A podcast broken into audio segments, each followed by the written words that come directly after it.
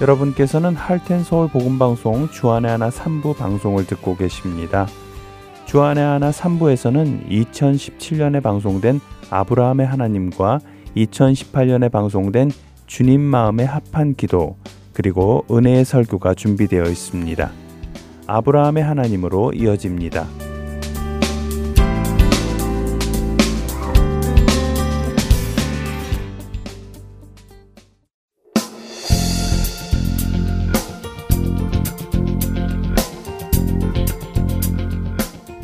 시청자 여러분 안녕하세요. 창세기를 통해 아브라함을 믿음의 조상으로 빚어가시는 하나님을 만나는 시간 아브라함의 하나님 진행의 최강덕입니다. 네, 여러분 안녕하세요. 강승규입니다. 아브라함의 하나님 지난 시간에 아브라함과 롯이 헤어지는 장면을 보았습니다.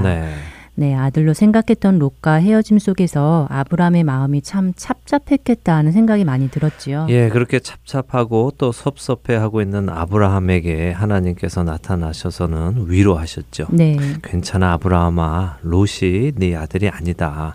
너 진짜 아들이 있어. 내가 네게 자손을 줄게. 그 자손들이 번창하여 땅에 티클 만큼 많게 해줄게.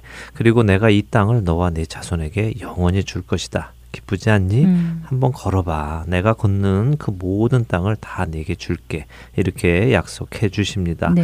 물론 아브라함이 이런 하나님의 마음을 다 이해했는지는 모르겠습니다. 그러나 그는 장막을 옮겨서 마므레 상수리 수풀에 거주하며 하나님께 제단을 쌓았다는 것까지 우리가 지난주에 살펴보았죠.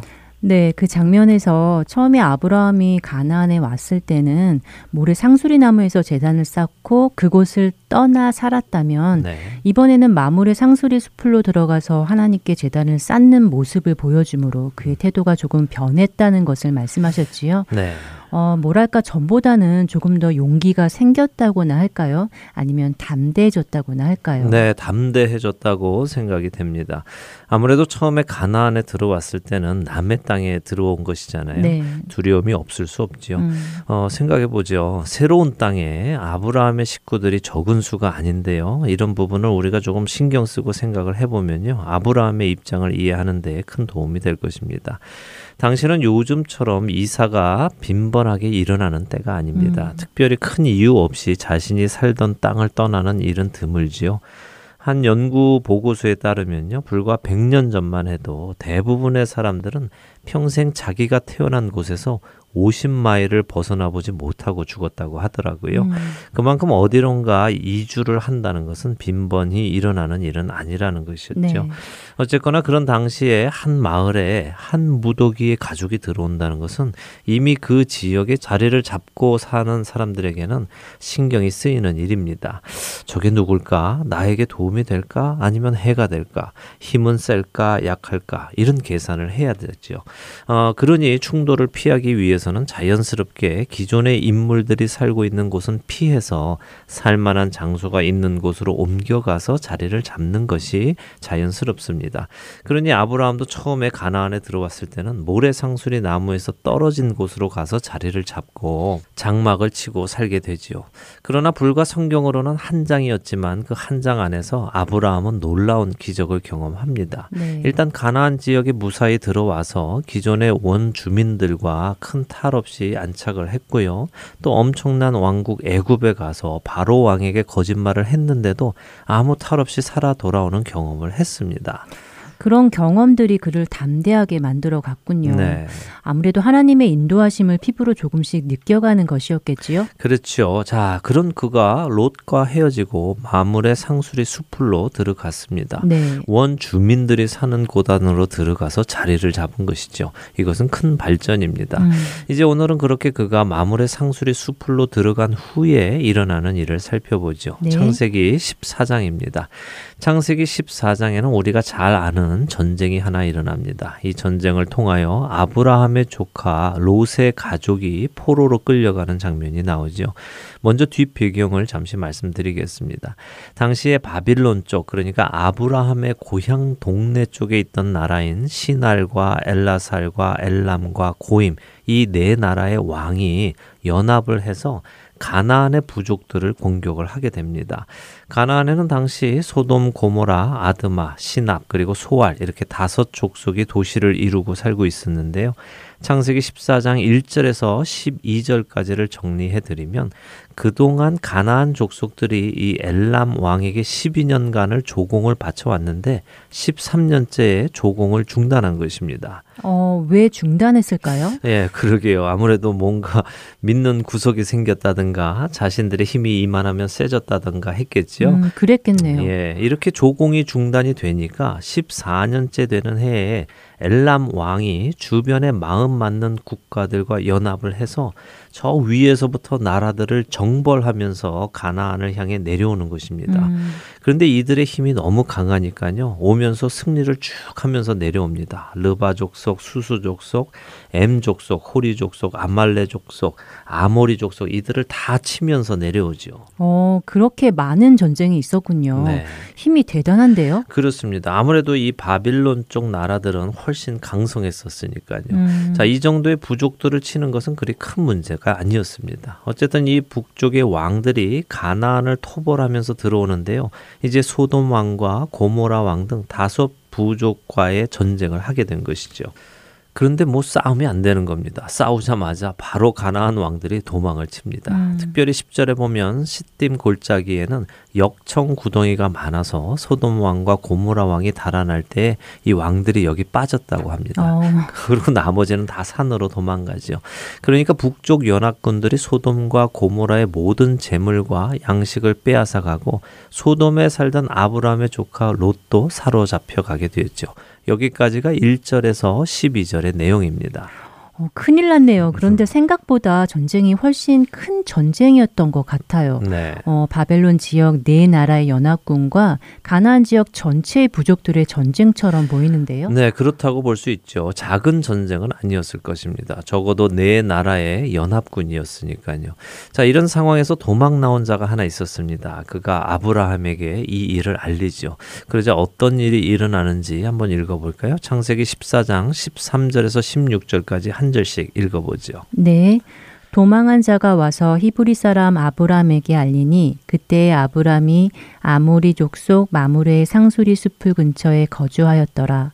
마므레는 에스골의 형제요 또 아넬의 형제라. 이들은 아브람과 동맹한 사람들이더라. 아브람이 그의 조카가 사로잡혔음을 듣고 집에서 길리고 훈련된 자 318명을 거느리고 단까지 쫓아가서 그와 그의 가신들이 나누어 밤에 그들을 쳐부수고 다메섹 왼편 호바까지 쫓아가 모든 빼앗겼던 재물과 자기의 조카 롯과 그의 재물과 또 부녀와 친척을 다 찾아왔더라. 자, 지난 시간 마지막 장면이 아브라함이 마므레의 상수리 수풀에 들어가서 살았다고 하면서 끝이 났지요. 네. 오늘 시작에 말씀드린 대로 당시 어느 한 지역에 이렇게 많은 식구들이 들어가서 살게 될 때에는 충돌을 일으킬 확률이 많습니다. 아무래도 기존의 세력들에게는 위협이 될 수 있으니 견제가 들어오게 되지요.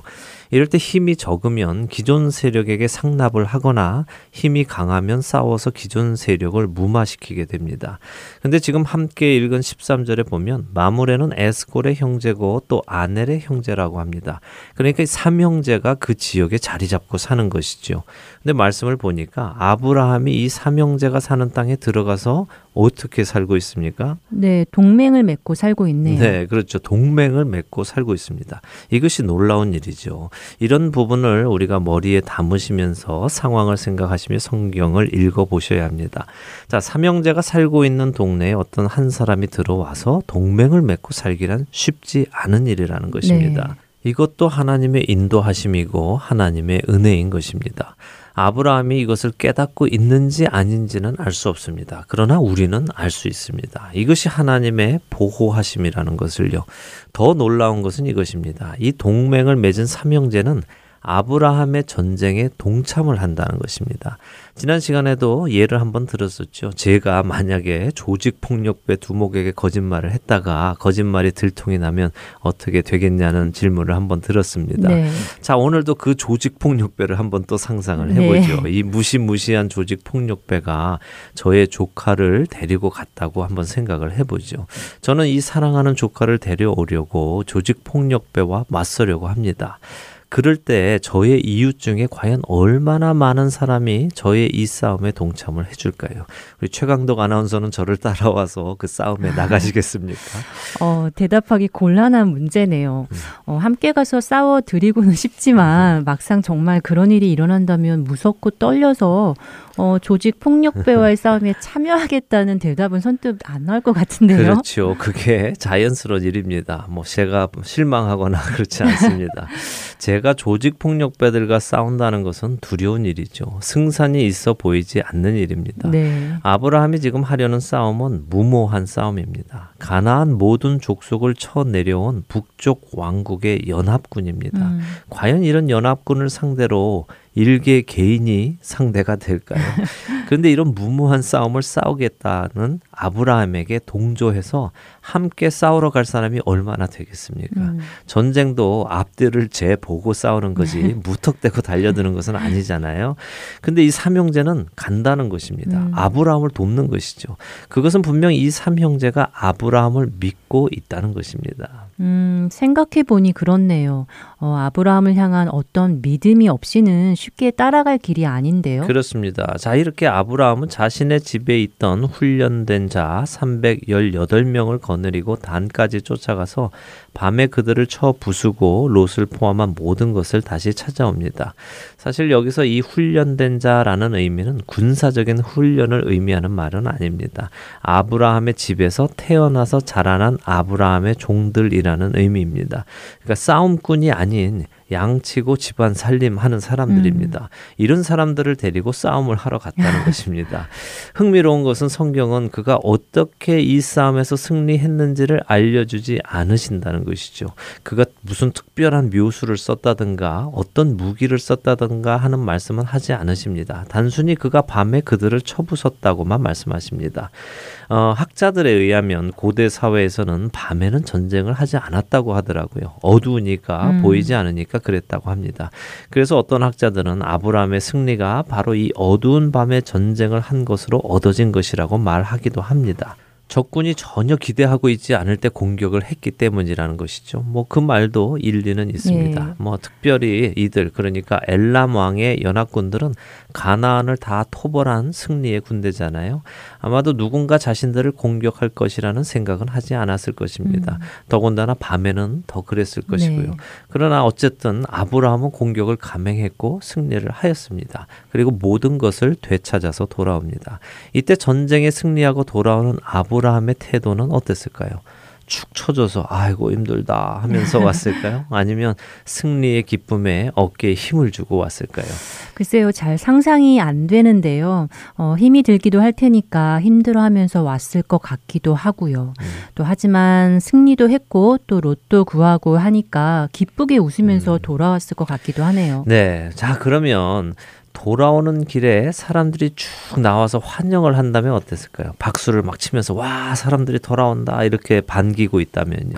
그러면 아무래도 좀 으쓱해서 돌아왔겠네요. 자랑스러운 모습으로요. 네, 그랬겠죠. 네. 자, 17절은 아브라함이 그돌라오멜과 그와 함께한 왕들을 쳐부수고 돌아올 때 소돔 왕이 나와서 그를 영접했다고 하십니다. 자, 이렇게 왕이 직접 나와서 환영을 하는 길이니 아브라함이 아무래도 어깨에 힘을 좀 주었겠죠.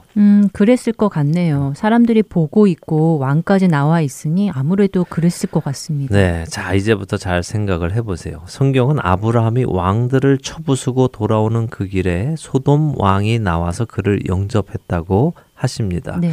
그런데 소돔 왕이 나와 있는데 그 소돔 왕보다 먼저 아브라함에게 말을 하는 사람이 있습니다. 멜기세덱이지요? 네, 맞습니다. 멜기세덱입니다.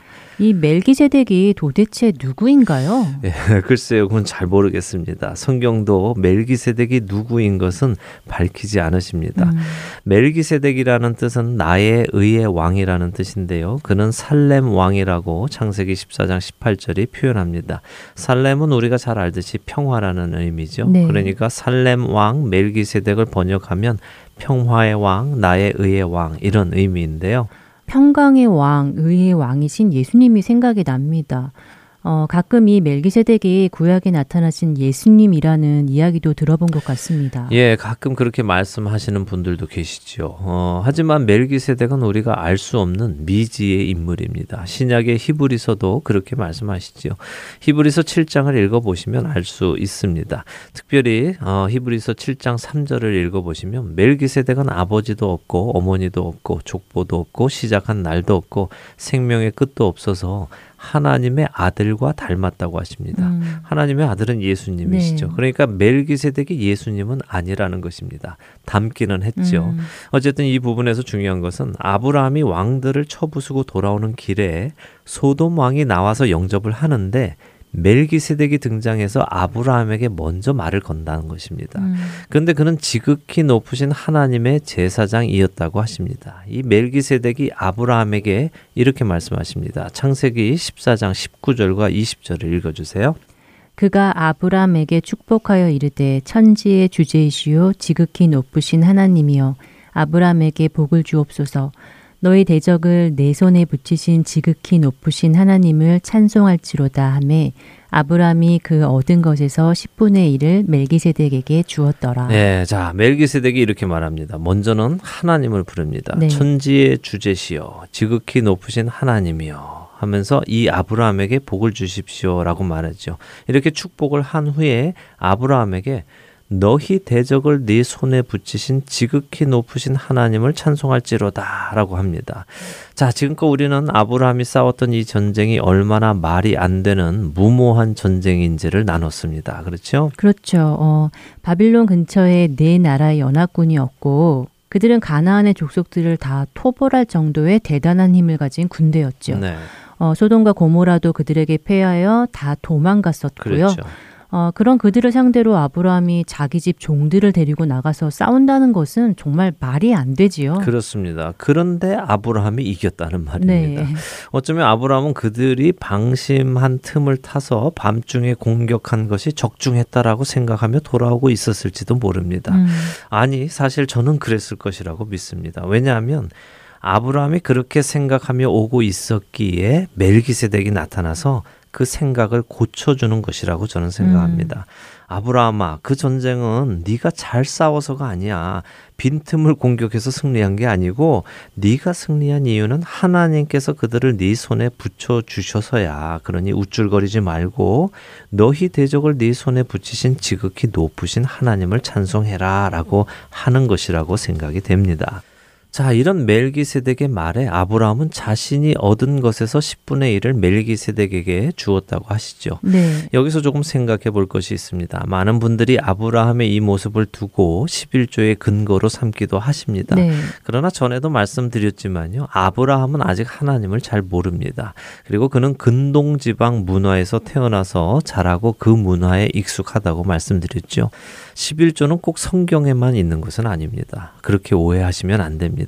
열의 하나를 주는 이 의식은 당시 중동 지방에 널리 퍼져 있는 문화였습니다. 학자들에 따르면 당시 가나안은 물론이고요. 페니키아, 아랍, 카르타고, 리디아 이런 지역에서 자신의 소유의 10분의 1을 주는 행위는 광범위하게 있었던 문화라는 것입니다. 그래서 이 11조의 의미는 11조를 내는 사람이 11조를 받는 사람에게 종속된다는 의미를 가지고 있습니다. 다시 말하면 당신이 나를 다스립니다 라는 의미가 될 수 있고요. 여기에는 당신의 말이 맞습니다 라는 의미도 포함되어 있습니다. 혹은 당신의 뜻을 따르겠습니다. 당신을 인정합니다 라는 의미들이 11조에 담겨 있는 것이죠. 근동지방의 11조에는 당신이 나를 다스립니다. 당신의 말이 맞습니다. 인정합니다. 이런 의미가 담겨 있다고요. 네, 그렇습니다. 그러니까 아브라함은 지금 자신에게 이 전쟁이 승리한 것은 아브라함 너의 힘으로 승리한 것이 아니라 하나님께서 너에게 이기게 해주셔서 승리한 것이다. 그러니 하나님을 찬송해라 라고 말하는 멜기세덱의 그 말이 맞습니다. 당신 말이 옳습니다 라고 인정하는 행위로서의 11조를 하는 것이죠. 훗날에 야곱도 이와 비슷한 행동을 합니다. 형을 피해서 도망할 때 그는 베델에서 하나님을 만나지요. 그때 하나님께서 야곱에게 네가 어디로 가든지 내가 너를 지키고 너를 이끌어서 이 땅으로 다시 돌아오게 할 것이다 라고 약속하셨을 때 야곱이 만약 하나님이 정말로 말씀하신 대로 그렇게 다 해주신다면 하나님은 나의 하나님이 되실 것이며 내가 모든 것에서 10분의 1을 하나님께 드리겠습니다 라고 하지요. 네. 하나님 그렇게만 되신다면 제가 하나님을 하나님으로 인정하겠습니다. 나의 하나님으로 받아들이겠습니다. 동의하겠습니다 하는 의식인 것이죠. 자, 이것이 11조의 시초냐 아니냐, 이것을 가지고 11조는 율법이 주어지기 이전에 이미 있었으니 여전히 해야 한다 아니다 하는 것은 지금 아브라함에게 일어나는 일의 본질이 아닙니다. 이런 이야기는 초점을 흐리는 일입니다.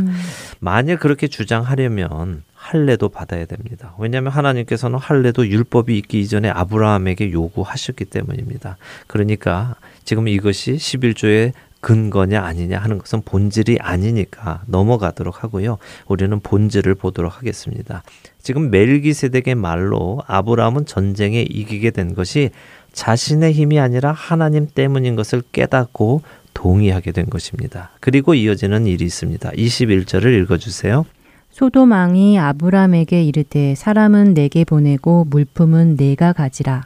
자, 바로 이 말씀을 드리려는 것이었습니다. 성경은 아브라함이 돌아올 때 소돔 왕이 나와 있는 것을 먼저 이야기합니다. 네. 그런데 소돔 왕이 이야기하기 전에 멜기세덱이 느닷없이 나타나서 먼저 말을 걸지요. 네. 만일 소돔 왕이 먼저 말을 했다면 어떻게 되었을까요? 아브라함은 소돔 왕의 말대로 사람은 보내주고 물품은 가졌을 것입니다. 왜냐하면 당시의 문화가 그랬기 때문입니다. 그러나 하나님께서는 멜기세덱이라는 인물을 통하여서 그 일을 막으시는 거죠. 하나님의 존재를 깨닫게 하십니다. 그러니 소돔 왕이 물품을 가지라고 했을 때 이렇게 대답할 수 있었던 것입니다. 22절부터 23절입니다. 아브라함이 소돔 왕에게 이르되 천지의 주제이시여 지극히 높으신 하나님 여호와께 내가 손을 들어 맹세하노니 네 말이 내가 아브라함으로 치부하게 하였다 할까 하여 내게 속한 것은 실 한 오락이나 들매끈 한 가닥도 내가 가지지 아니하리라. 아브라함이 소돔 왕에게 하나님의 이름을 이야기하며 그러지 않겠다고 하는군요. 네. 그러니까 만일 아브라함이 이 전쟁이 자신의 힘으로 이긴 것이라고 생각하고 있었다면 그 전리품을 다 가졌을 것이지만 이 전쟁이 하나님의 힘으로 이긴 것을 알게 되니 자신은 그 전리품을 가질 이유가 없다고 깨달은 것이네요. 그렇죠. 더 중요한 것은요. 아브라함이 하나님을 천지의 주제이시요 지극히 높으신 하나님이라고 호칭하는 것입니다. 네. 이것은 아브라함의 생각이 아닙니다. 하나님을 이렇게 표현한 것은 바로 멜기세덱이었습니다. 그러니까 아브라함은 금방 멜기세덱에게서 배워서 하나님을 멜기세덱이 가르쳐 준 대로 부르는 것이죠. 그렇군요. 멜기세덱이 말한 그대로 하나님을 천지의 주제시요 지극히 높으신 하나님이라고 하네요. 네. 이렇게 말해도 될지 모르겠지만 왠지 조금 귀여운 것 같기도 한데요. 어르신이지만요. 예, 저도 그렇게 느낍니다. 지난번에도 말씀드렸지만요. 아브라함은 아직 영적으로는 어린아이입니다. 육체의 나이로는 75세이지만 그는 아직 영적으로는 어린아이로 하나님을 배워가고 있습니다. 아, 그렇구나. 하나님이 나를 승리하게 하셨구나. 그 하나님을 천지의 주제라고 부르고 지극히 높으신 하나님이라고 부르는구나 라고 배우고 있는 것이죠. 그리고는 소돔 왕에게 맹세하며 이야기합니다. 그 하나님께 내가 맹세한다. 내가 너로 인해 치부하고 싶지 않으니 다 가지고 가라 라고요. 자, 여기서 우리는 또 하나의 신앙 원칙을 봅니다. 그것은 우리는 세상으로부터 복을 받는 사람이 아니라는 것입니다. 아브라함은 멜기세덱으로부터 축복을 받아 하나님의 복을 받습니다. 그렇게 그는 소돔 왕의 호의를 거절하지요. 실오라기 하나, 들매끈 하나도 세상으로 받기를 거부하는 것입니다. 우리가 받을 상은 그런 세상의 상이 아니라는 것입니다.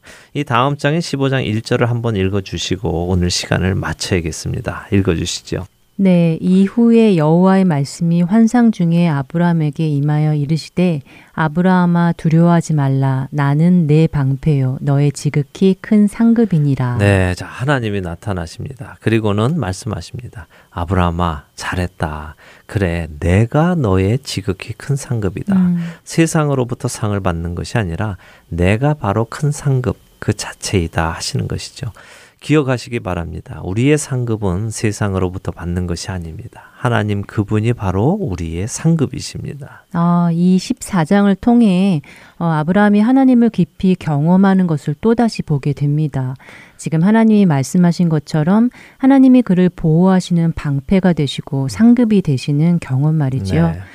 애굽에서의 경험, 이제 엘람 연합군과의 전투에서의 경험, 그리고 가나안 땅에서 살아가는 경험들을 통해 그의 믿음이 성장해 나갈 것이 느껴집니다. 예, 맞습니다. 바로 다음 시간에 이 부분에 대해서 우리가 더 깊이 나누어 보도록 하겠습니다. 네, 오늘 아브라함의 하나님 창세기 14장을 함께 나누며 아브라함을 지키시는 하나님의 손길을 보았습니다. 그 하나님의 손길 안에 머무는 우리 되기를 바라면서요. 아브라함의 하나님 마치겠습니다. 다음 주에 뵙겠습니다. 안녕히 계세요. 안녕히 계십시오.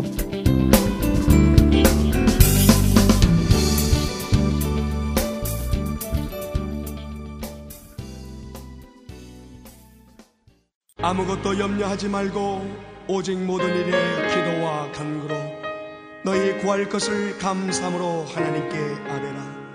그리하면 모든 지각에 뛰어난 하나님의 평강이 그리스도 예수 안에서 너의 마음과 생각을 지키시리라.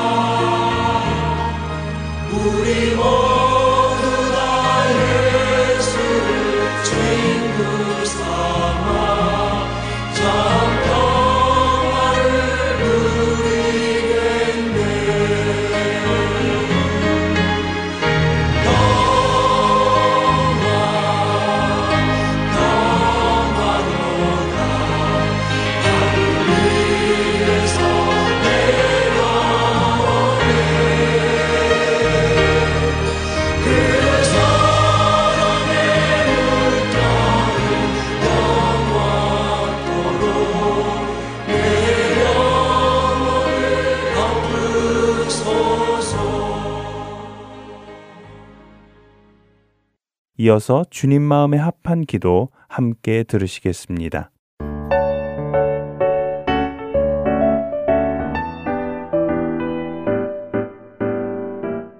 애청자 여러분 안녕하세요. 주님 마음에 합한 기도 진행의 민경훈입니다. 죄인의 속성 중에 하나는 다른 사람의 죄는 보고 자신의 죄는 깨닫지 못하는 것입니다. 그래서 남의 잘못은 조목조목 따져가며 무엇이 어떻게 잘못되었는지 설명할 수 있을 정도이면서도 정작 자신의 죄는 생각하지 못하는 경우가 많이 있지요. 혹시 생각이 된다 하더라도 가능한 한 축소해서 해석하고 큰 문제를 삼지 않는 경우가 대부분입니다. 더 심한 경우는 나의 죄의 이유를 다른 사람에게 전가시키기도 합니다. 제가 이렇게 된 데에는 그 사람의 잘못이 있기 때문입니다. 그 사람이 그렇게 해서 제가 이렇게 했습니다. 라며 남을 원망하기도 하지요. 에덴 동산에서 죄가 처음 들어왔을 때를 기억하시나요? 하나님께서 아담에게 내가 너에게 먹지 말라고 명한 나무 열매를 먹었느냐라고 물으셨을 때 아담의 대답은 하나님이 주셔서 나와 함께 있게 하신 여자가 내게 주므로 먹었다며 여자에게 책임을 전가하고 그 여자를 만드신 하나님까지 책임이 있는 것처럼 이야기를 하지요. 같은 질문을 하와에게 하셨을 때에도 하와 역시 뱀에게 그 책임을 돌립니다. 이것이 죄의 속성인데요. 나의 죄를 다른 사람에게 돌리는 것 말입니다. 의인이라면 물론 죄를 짓지 않겠지만 혹시 죄를 지었다 하더라도 어떻게 대답했을까요? 주여, 제 잘못입니다. 제가 잘못했습니다. 하와의 잘못이 아닙니다. 뱀의 잘못이 아닙니다. 라고 답하지 않았을까요? 주님께서는 어떤 반응의 답을 기뻐하실까요? 당연히 자신의 죄를 고백하고 남에게 죄를 돌리지 않는 답일 것입니다. 더 나아가 남의 죄까지도 자신의 죄로 돌린다면 하나님은 어떤 반응을 보이실까요? 하나님 앞에 범죄한 이스라엘. 하나님의 긍휼하심에도 불구하고 반복적으로 죄를 지으며 더욱 타락의 길로 갔습니다. 결국 하나님께서는 그들을 바벨론의 포로로 보내셨지요. 그들은 바벨론에서 70년이라는 세월을 포로로 살아가게 됩니다. 하지만 하나님의 은혜로 바벨론에 포로되었던 유대인들은 다시 예루살렘으로 70년 만에 돌아가게 되는데요. 그 시기에 에스라를 통해 예루살렘에서는 말씀 중심의 개혁이 일어났습니다. 성전도 건축되었지요. 하지만 예루살렘에 살고 있는 하나님의 백성들은 여전히 불안에 떨며 살고 있었습니다. 아직 예루살렘의 성벽이 재건되지 않았기 때문인데요. 성벽은 무너져 있고 성문은 불에 타서 그들은 수시로 원수들의 공격을 받기도 했습니다. 이러한 사실을 듣고 슬피 온 사람이 하나 있었는데요. 바로 느헤미야였습니다. 느헤미야 1장 3절과 4절은 이렇게 기록합니다. 그들이 내게 이르되 사로잡힘을 면하고 남아있는 자들이 그 지방 거기에서 큰 환난을 당하고 능욕을 받으며 예루살렘 성은 허물어지고 성문들은 불탔다 하는지라. 내가 이 말을 듣고 앉아서 울고 수일 동안 슬퍼하며 하늘의 하나님 앞에 금식하며 기도하여. 느헤미야는 하나님의 성읍, 예루살렘의 성벽과 성문들이 불탔다는 소식과 하나님의 백성들이 큰 환난을 당하고 능욕을 받으며 살고 있다는 소식에 수일 동안 슬퍼했다고 합니다. 또한 하나님 앞에 금식하며 기도했다고 하지요. 그런 그가 하나님 앞에 어떤 말로 기도를 드렸을까요?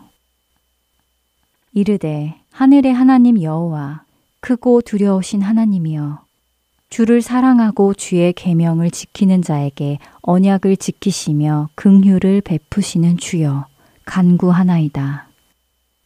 이제 종이 주의 종들인 이스라엘 자손을 위하여 주야로 기도하오며 우리 이스라엘 자손이 주께 범죄한 죄들을 자복하오니 주는 귀를 기울이시며 눈을 여시사 종의 기도를 들으시옵소서. 나와 내 아버지의 집이 범죄하여 주를 향하여 크게 악을 행하여 주께서 주의 종 모세에게 명령하신 계명과 율례와 규례를 지키지 아니하였나이다. 느헤미야 1장 5절에서 7절의 말씀입니다. 느헤미야는 수일 동안 슬퍼하며 금식하며 하나님께 기도했습니다. 하늘의 하나님 여호와 크고 두려우신 하나님이여. 그는 우리가 보아왔듯이 겸손한 마음으로 주님의 주권을 인정하며 하나님을 향한 경외하는 마음으로 기도를 시작합니다. 그리고 그 하나님이 어떤 하나님이신지를 아뢰는데요. 바로 주를 사랑하고 주의 계명을 지키는 자에게 언약을 지키시며 긍휼을 베푸시는 주이심을 고백합니다.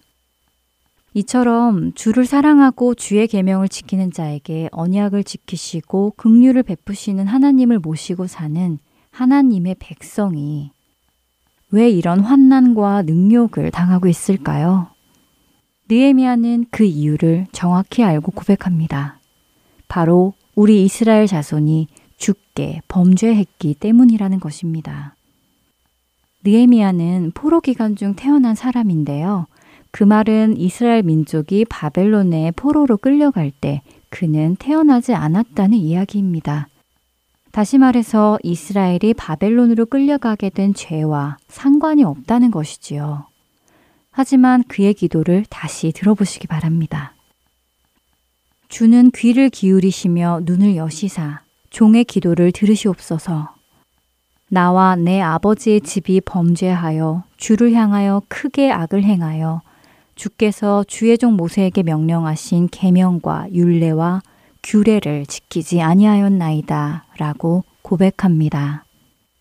그의 기도는 아담과 하와의 말과는 달랐습니다. 누군가에게 책임을 전가하는 것이 아니라 자신과 자신의 아버지 집이 범죄하였다고 고백합니다. 주를 향하여 크게 악을 행하였다고 고백하지요. 만약 우리라면 어떻게 고백했을까요? 혹시라도 나는 죄를 짓지는 않았지만 우리 조상이 죄를 졌습니다 라고 고백하지 않을까요?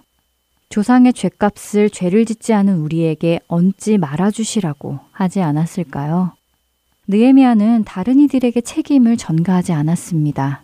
자신의 민족의 죄를 자신의 죄로 고백했습니다. 그리고 하나님 앞에서 회개했는데요. 그런 그의 기도에 하나님께서는 어떻게 응답하셨을까요? 하나님은 느헤미야를 사용하셔서 52일이라는 짧은 시간 안에 37,000평에 다다라는 성벽을 재건하게 하셨습니다. 하나님의 마음에 합한 기도는 죄를 자복하는 기도입니다. 또한 남의 죄를 묻는 것이 아니라 남의 죄까지도 자신의 죄로 여기고 자복하고 회개하는 기도이지요. 우리 한국이 그리고 한국 교회가 하나님 앞에서 많은 죄를 짓고 있습니다. 그들을 정죄하고 판단하는 일은 아주 쉽습니다. 그러나 그 죄를 나의 죄로 고백하고 하나님 앞에 긍휼을 구하는 기도가 있을 때 하나님께서는 우리의 교회를 회복시켜 주시고 우리나라를 다시 세워 주실 것입니다. 하나님의 마음에 합한 느헤미야의 기도가 우리 안에 있기를 소망합니다. 주님 마음에 합한 기도, 다음 시간에 뵙겠습니다. 안녕히 계세요.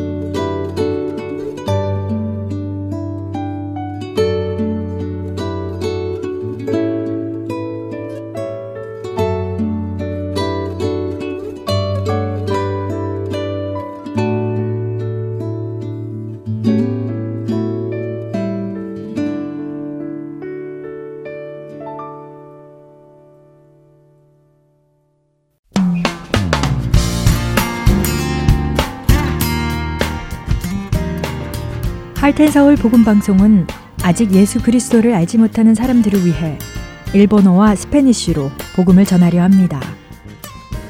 어둠 속에서 빛을 찾지 못하는 그들에게 참 빛이신 예수 그리스도의 복음을 전하는 이 사역에 번역으로 동참하실 분들은 할텐서울복음방송 전화 602-866-8999로 연락주시기 바랍니다.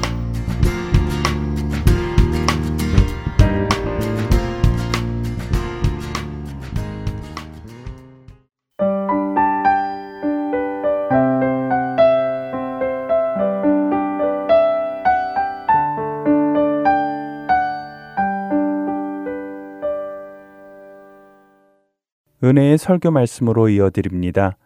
오늘은 캐나다 밴쿠버 그레이스 한인교회 박신일 목사님께서 사무엘상 18장 1절에서 4절을 본문으로 주는 나의 도움이시라 라는 제목의 말씀 전해주십니다. 은혜의 시간 되시기 바랍니다.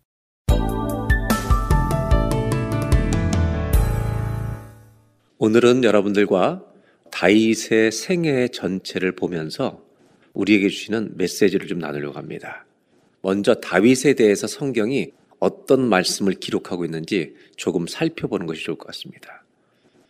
사무엘상 16장 7절에 사울 왕이 하나님을 떠난 후에 하나님이 새로운 왕을 뽑으려고 하실 때 사무엘을 이새 집에 보내서 이제 왕의 후보를 뽑는데 사무엘이 모든 아들을 다 보고 마지막 들에 있는 막내 다윗을 부릅니다.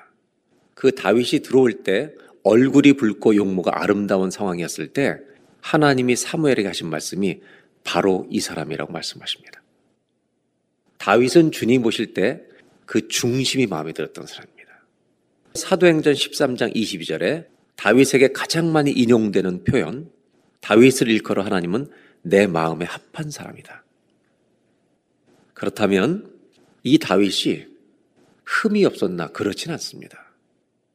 다윗은 20대부터 30 사이가 인생의 가장 힘든 고난의 여정이었습니다. 도망다니는 도망자로 살았습니다. 그리고 사울이 죽고 왕이 되는데 왕이 된 이후에 다윗의 인생은 형통입니다. 정치적, 경제적, 군사적 성공을 달리고 있었습니다. 그 정점에서 다윗은 범죄합니다. 그 범죄를 하고 회개한 후에 다시 회복되어서 왕권을 누리다가 70세에 마치는 것. 이것이 다윗의 인생입니다. 정리하면 다윗은 평범한 인생을 산 사람은 아닙니다. 굉장히 힘든 일생을 살았습니다. 그럼에도 불구하고 다윗의 생애를 펼쳐놓고 보면 믿음을 끝까지 지킨 사람이라는 것을 알 수 있습니다. 하나님이 쓰신 사람이라는 것을 알 수 있습니다. 오늘 여러분과 나누고 싶은 것은 어떻게 다윗은 이런 인생의 여정에서 험난한 세월을 살면서 믿음을 끝까지 지키고 인생을 잘 마무리할 수 있었을까? 그 이유가 무엇일까? 여러 가지 이유가 있는데 제가 좀 세 가지로 정리해서 오늘 좀 나누려고 합니다. 우리에게도 이런 요소들을 가지고 있다면, 이 이유들을 알고 우리가 이런 조건들을 가지고 살아간다면 우리도 어려운 세상 속에서 믿음의 여정을 끝까지 잘 지키며 마치는 인생을 살지 않을까. 다윗이 이렇게 할 수 있었던 첫 번째 이유, 그것은 좋은 친구가 있었기 때문입니다. 다윗에게는 요나단이라는 친구가 있었습니다. 여러분 아시는 대로 사울 왕의 아들입니다. 사무엘상 16장에 다윗을 기름 부어 왕으로 선택합니다. 그리고 16장 끝자락에 어떤 얘기가 나오냐면 사울 왕이 하나님을 떠났고 하나님도 사울에서 떠났기 때문에 사울에게 악한 영이 임할 때가 있습니다. 정신적인 창난 증상이 보일 때가 있다는 말입니다. 그때 그것을 이기기 위해서 수금을 잘 치는 청년을 왕궁으로 불러들입니다. 그리고 그 청년이 수금을 연주하면 왕의 정신이 돌아오는 겁니다. 그렇게 선택받았던 수금 연주자가 다윗이었습니다. 그리고 그 유명한 골리앗 장군을 다윗이 이기는 이야기가 17장에 나옵니다. 그런 다음에 오늘 우리가 읽었던 18장 1절로 4절, 다윗과 요나단이 얼마나 서로 사랑하고 아끼는 친구였는지를 소개하고, 우리가 읽었던 4절 마지막 부분에 자기의 칼과 군복 모든 것을 요나단이 다윗에게 줄 만큼 다윗을 끔찍이 사랑했던 친구였다는 것입니다. 그러나 문제는 사울 왕의 아들 요나단은 다윗과 그렇게 친한 친구로서 하나님의 뜻을 이루기 위해서 최선을 다하는 관계를 지키는데 아버지 사울은 전혀 달랐습니다. 5절부터 보겠습니다. 다윗은 사울이 보내는 곳마다 가서 지혜롭게 행하며 사울이 그를 군대의 장으로 삼았더니, 골리앗 장군은 이기고 난 다음이기 때문에 이렇게 시킨 겁니다. 온 백성이 합당이었고 사울의 신하들도 다윗을 칭찬하기 시작합니다. 6절, 무리가 돌아올 때 다윗이 블레셋 사람을 죽이고 돌아올 때 여인들이 다 춤추고 환영을 하는데, 7절, 여인들이 뛰놀며 노래하여 이르되 사울이 죽인 자는 천천히요 다윗은 만만이로다. 이 말이 문제가 되는 겁니다. 다윗을 높이는 것이 사울이 싫은 겁니다. 여러분, 시기의 역사는요 수천 년을 가는 겁니다. 시기라는 것은 자연스럽게 일어날 수 있지만 우리가 하나님을 의지하면서 시기를 통제하지 못하면 관계를 깨뜨려 버립니다. 시기하는 마음을 잘 죽이셔야 합니다. 그러자 8절입니다. 사울이 그 말에 불쾌하여 심히 노하여 이르되 다윗에겐 만만을 돌리고 내게는 천천만 돌리니 그가 더 얻을 것이 나라 말고 무엇이냐.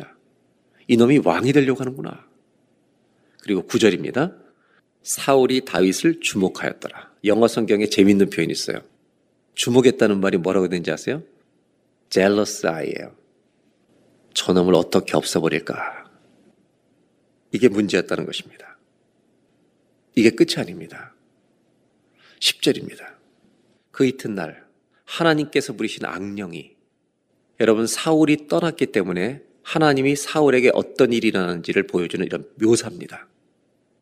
힘있게 내리며 그가 집안에서 정신없이 떠들어대는 의미로 다윗이 평을같이 손으로 수금을 타서 그를 안정시키려고 하는데 사울의 손에 창이 있는지라. 11절 다 같이 한번 읽겠습니다. 그가 스스로 이르기를 내가 다윗을 벽에 박으리라 하고 사울이 그 창을 던졌으나, 연주하고 있는데요 창으로 찔러 죽이려고 두 번이나 던진 겁니다. 그러나 다윗은 두 번 피합니다. 그리고 12절, 여호와께서 사울을 떠나 다윗과 함께 계심으로 사울이 그를 두려워한지라. 여호와께서 누구 함께 계시다고요? 다윗과 함께 계십니다. 사울이 다윗을 두려워합니다. 여기서 우리가 긍정적인 메시지 하나를 봐야 될 것은 뭐냐면, 하나님과 함께 있는 사람은요 세상 사람들이 두려워합니다. 여러분, 하나님과 함께 하는 자는 세상을 이길 것입니다. 사울의 마음은 변함이 없습니다. 왕으로 나라를 다스려야 하는데 여러분 생각이 다른 데 있는 겁니다. 그의 관심은 다윗을 죽이는 것입니다. 그러다 어떤 일이 일어나냐면 미갈이 다윗을 사랑한다는 소식을 듣습니다.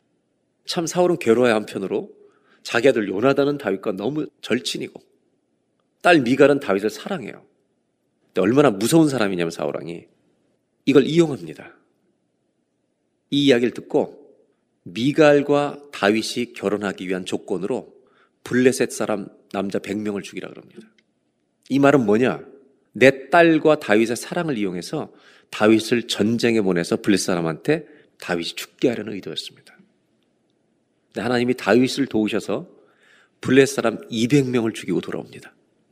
할 수 없이 미갈을 다윗에게 줘서 여러분 다윗은 사울 왕의 사위가 되어버립니다. 더 재밌는 것은 사위가 됐는데도 죽이려고 합니다. 그리고 사무엘하 19장에 넘어가면 다윗이 요나단을 만나 묻습니다. 왜 너의 아버지는 나를 계속 죽이려고 하느냐? 그래서 요나단이 아버지 사울한테 가서 왜 죽이려고 합니까? 그는 나라를 위해서 선한 일을 하지 않았습니까? 이 나라를 구한 사람 아닙니까? 이렇게 권면합니다. 그러자 사울 왕이 아들 요나단에게 약속해요. 내가 그를 결코 죽이지 아니하리라. 거짓 약속입니다.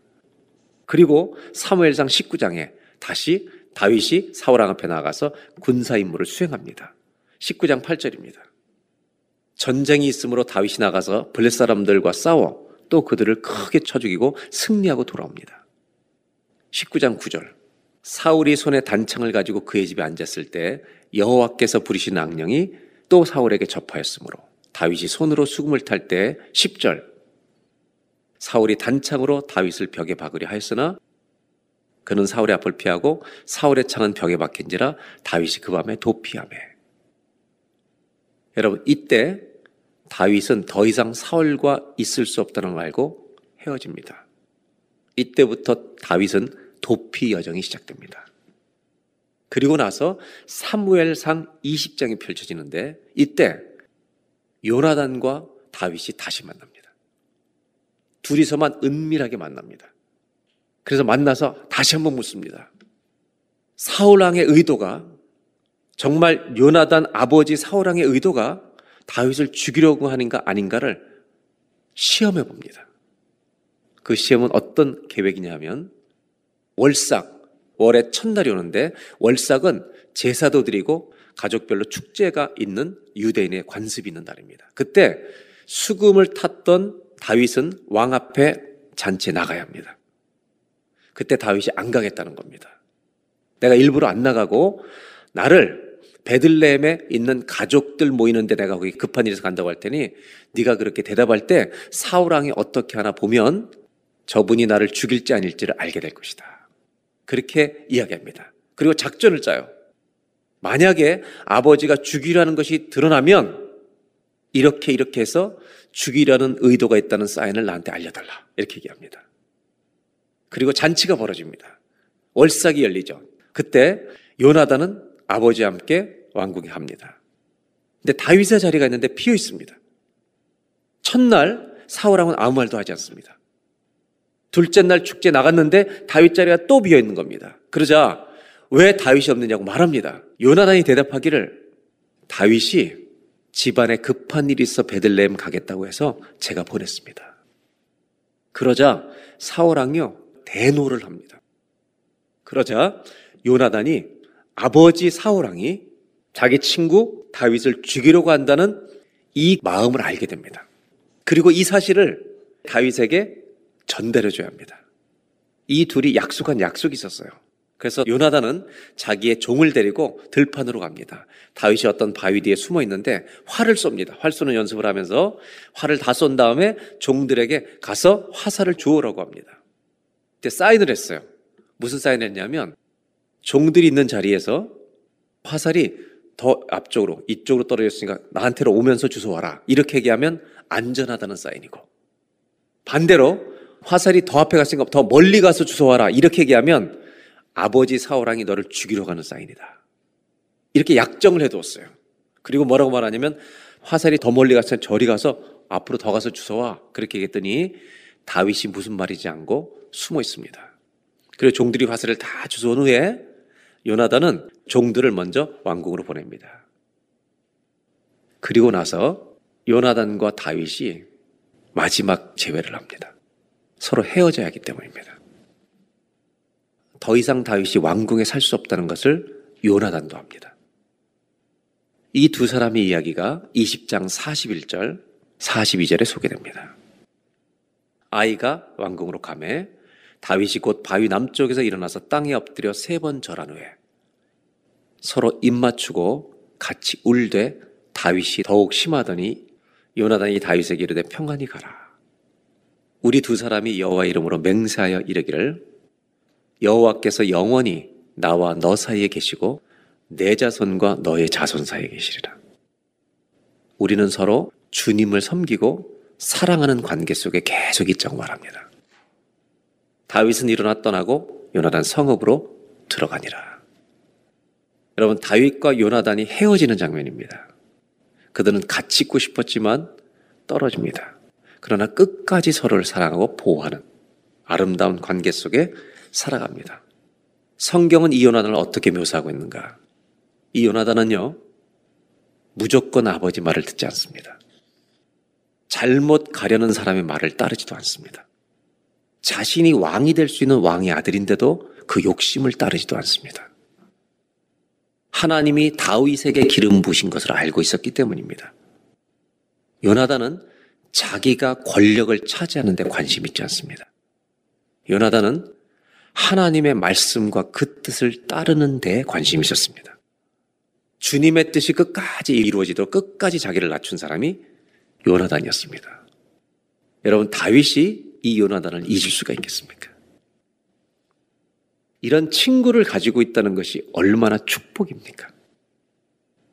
끝까지 희생하는 요나단의 사랑, 이것 때문에 다윗이 왕이 되는 길이 열리게 됩니다. 하나님의 뜻과 역사가 이루어지기 위해서는 사람들의 순종과 희생이 필요하다는 것을 성경은 보여주고 있습니다. 다윗은 요나단을 많이 사랑했습니다. 그리고 요나단이 죽었다는 소식을 사무엘하 1장에 듣고 너무 슬퍼하며 조가를 짓는데 이렇게 썼죠. 내 형 요나단이여, 그대의 사랑이 여인의 사랑보다 승하도다. 다윗은 절대로 그를 잊지 못합니다. 여러분은 이런 믿음의 친구가 있습니까? 여러분이 똑바로 믿음의 길을 가는데 이런 친구가 필요합니다. 그저 희낙낙거리는 친구가 아니라, 죄를 같이 짓는 친구가 아니라, 다른 사람들을 욕하는 데 시간을 다 허비해버리는 친구가 아니라. 내가 그런 말 할 때 예수 믿는 사람은 그런 길 가는 거 아니다 말해줄 수 있는 친구가 있냐는 것입니다. 믿음을 끝까지 지키며 살아가려면 저는 적어도 믿음의 스승, 믿음의 친구가 있어야 된다고 다윗의 생애를 통해서 배우게 됩니다. 또 한 가지가 있습니다. 다윗 생애를 펼쳐놓고 보니까 이 사람의 믿음을 끝까지 지키는데 또 한 가지 중요한 요소가 있었습니다. 그건 뭐냐면 기도입니다. 근데 어떤 기도냐가 중요합니다. 다윗은 고난을 잘 이겼습니다. 10년 넘게. 그런데 형통할 때 믿음이 무너졌습니다. 범죄했습니다. 우리아의 아내와 범죄한 다음에 우리아를 전쟁터에 보내 죽게 했습니다. 이때부터 다윗의 인생에 내리막길이 시작됩니다. 그리고 아들 압살롬에게 쫓겨 왕궁을 쫓겨나는 경험도 그 이후입니다. 왕위에 있지만 영적으로 어둠 속을 걷고 있었습니다. 한 가지 알 것은 하나님을 믿는 다윗이 이 범죄를 저지르고 회개하지 못하고 있을 때 하나님은 우리 자녀들을 도와주신다는 것입니다. 선지자 나단을 보내 그의 죄를 깨닫게 하십니다. 그리고 다윗은 금식하며 회개 기도를 시작합니다. 그때 51편 10절에 다윗의 기도 제목은 이거였습니다. 하나님, 깨끗한 마음 주십시오. 깨끗한 마음을 달라고 기도합니다. 이런 기도를 하십니까, 여러분? 정직한 영을 달라고 기도합니다. 14절에 이렇게 말합니다. 하나님, 피 흘린 죄에서 나를 건져 주십시오. 다윗의 생애에 여러분 믿음을 지킬 수 있었던 아주 중요한 것 중에 하나가 이 기도였습니다. 죄에서 건져달라는 것입니다. 이렇게 죄 때문에 죄를 깨달았을 때 다윗의 심정이 얼마나 괴로웠는지 정말 회개는 어떻게 해야 되는 것인지를 가르쳐주는 또 하나의 시편이 있습니다. 그 시편 32편입니다. 내가 입을 열지 않을 때 종일 신음함으로 내 뼈가 쇠어한나이다. 그러니까 죄의 무게를 표현하는 겁니다. 4절, 주의 손이 주야로 나를 누르시오니. 죄진 사람을 놔두지 않고 자꾸 누르시는 거예요. 주님이 마음을 부담스럽게 하시는 거예요. 내 진액이 빠져 여름 가뭄에 마름같이 되었나이다. 5절, 견딜 수가 없어서 내가 이르기를 내 허물을 여호와께 자복하리라 하고 주께 내 죄를 아뢰고 내 죄악을 숨기지 아니하였더니 주께서 내 죄악을 사하셨나이다. 저는 이 시편 32편을 보면서 오늘 여러분들과 나누고 싶은 게 뭐냐면, 회개는 무엇인가?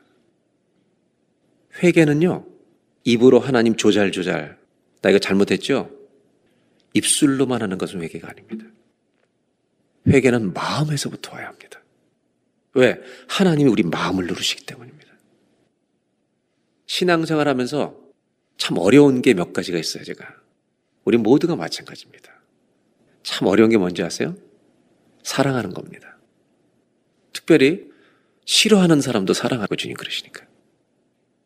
또 한 가지 어려운 게 있는데요, 죄에 대해서 예민해지는 겁니다. 우리는 죄에 대해서 둔감해지고 죄를 덮어놓는 것은 잘합니다. 근데 그 죄를 지었을 때, 악한 생각을 품었을 때 이것을 예민하게 반응하는 것이 어렵습니다.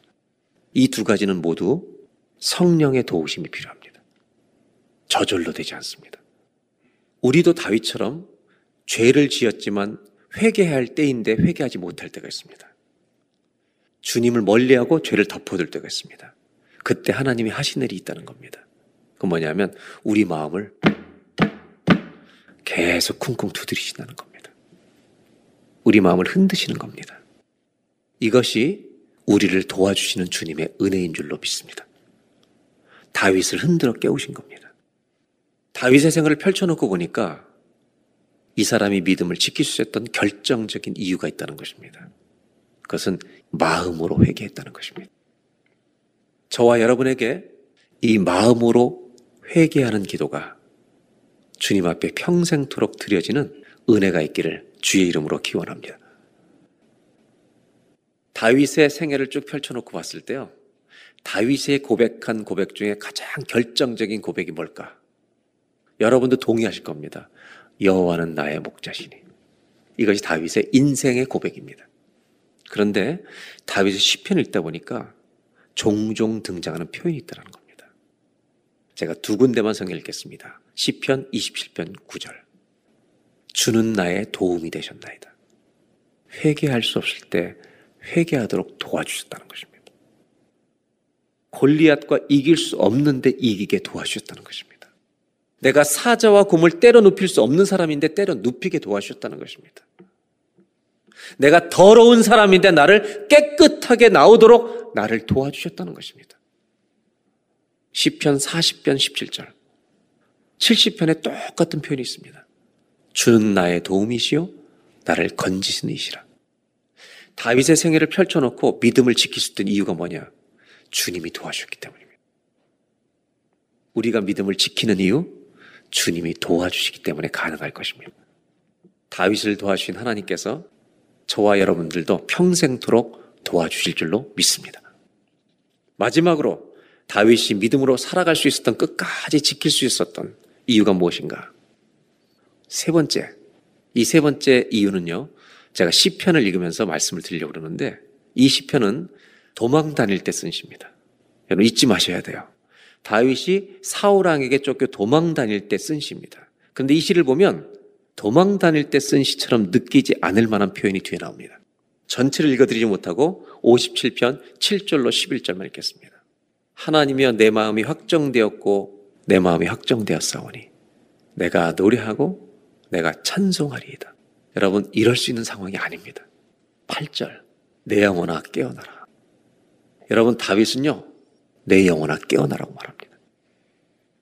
고난 때문에 죽지 말라는 것입니다. 비파야 수구마 깨어나라 내가 새벽을 깨우리로다. 왜 자기를 깨어나라고 하는지 아세요? 이 고난 가운데 두려움에 눌려있지 말라는 겁니다. 그 다음 표현이 너무 놀라워요. 어떻게 동굴에서 이렇게 노래하나. 9절, 주여 내가 만민 중에서 주께 감사하오며 문나라 중에서 주를 찬송하리다.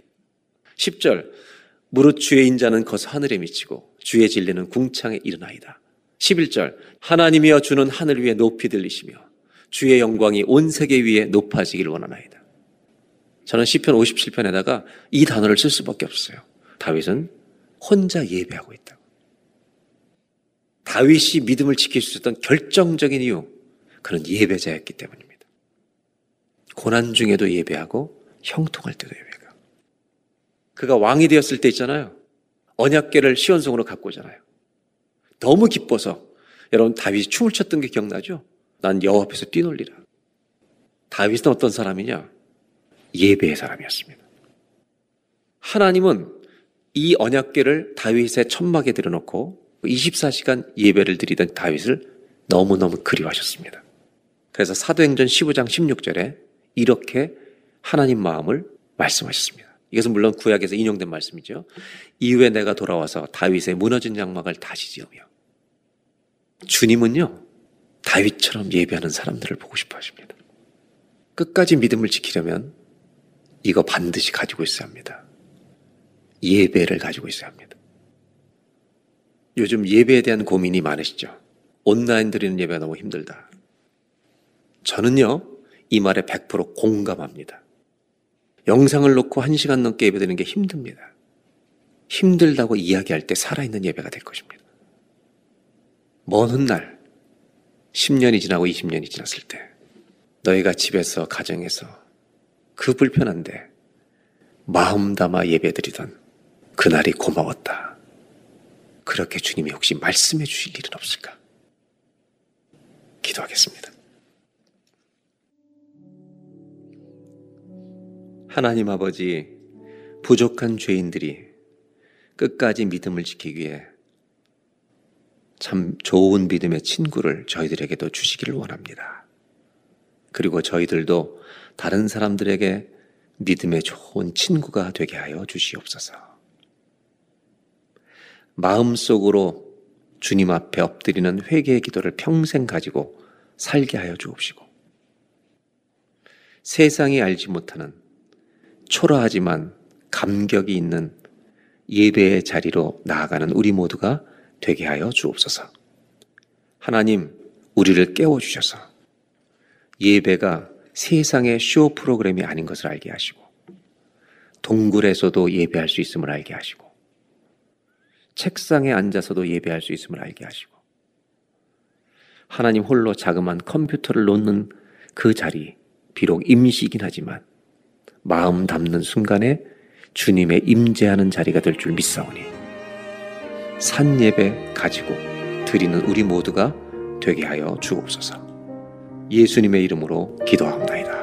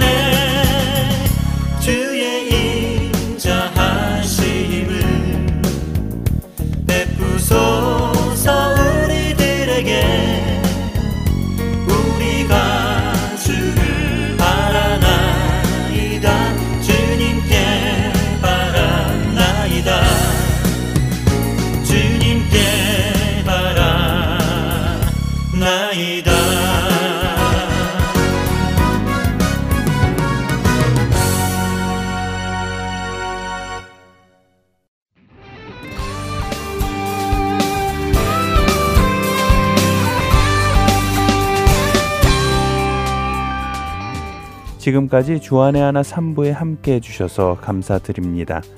다른 방송들을 더 듣고 싶으신 분들은 홈페이지 www.haltenseoul.org에서 특별 방송을 클릭하셔서 들으실 수 있습니다.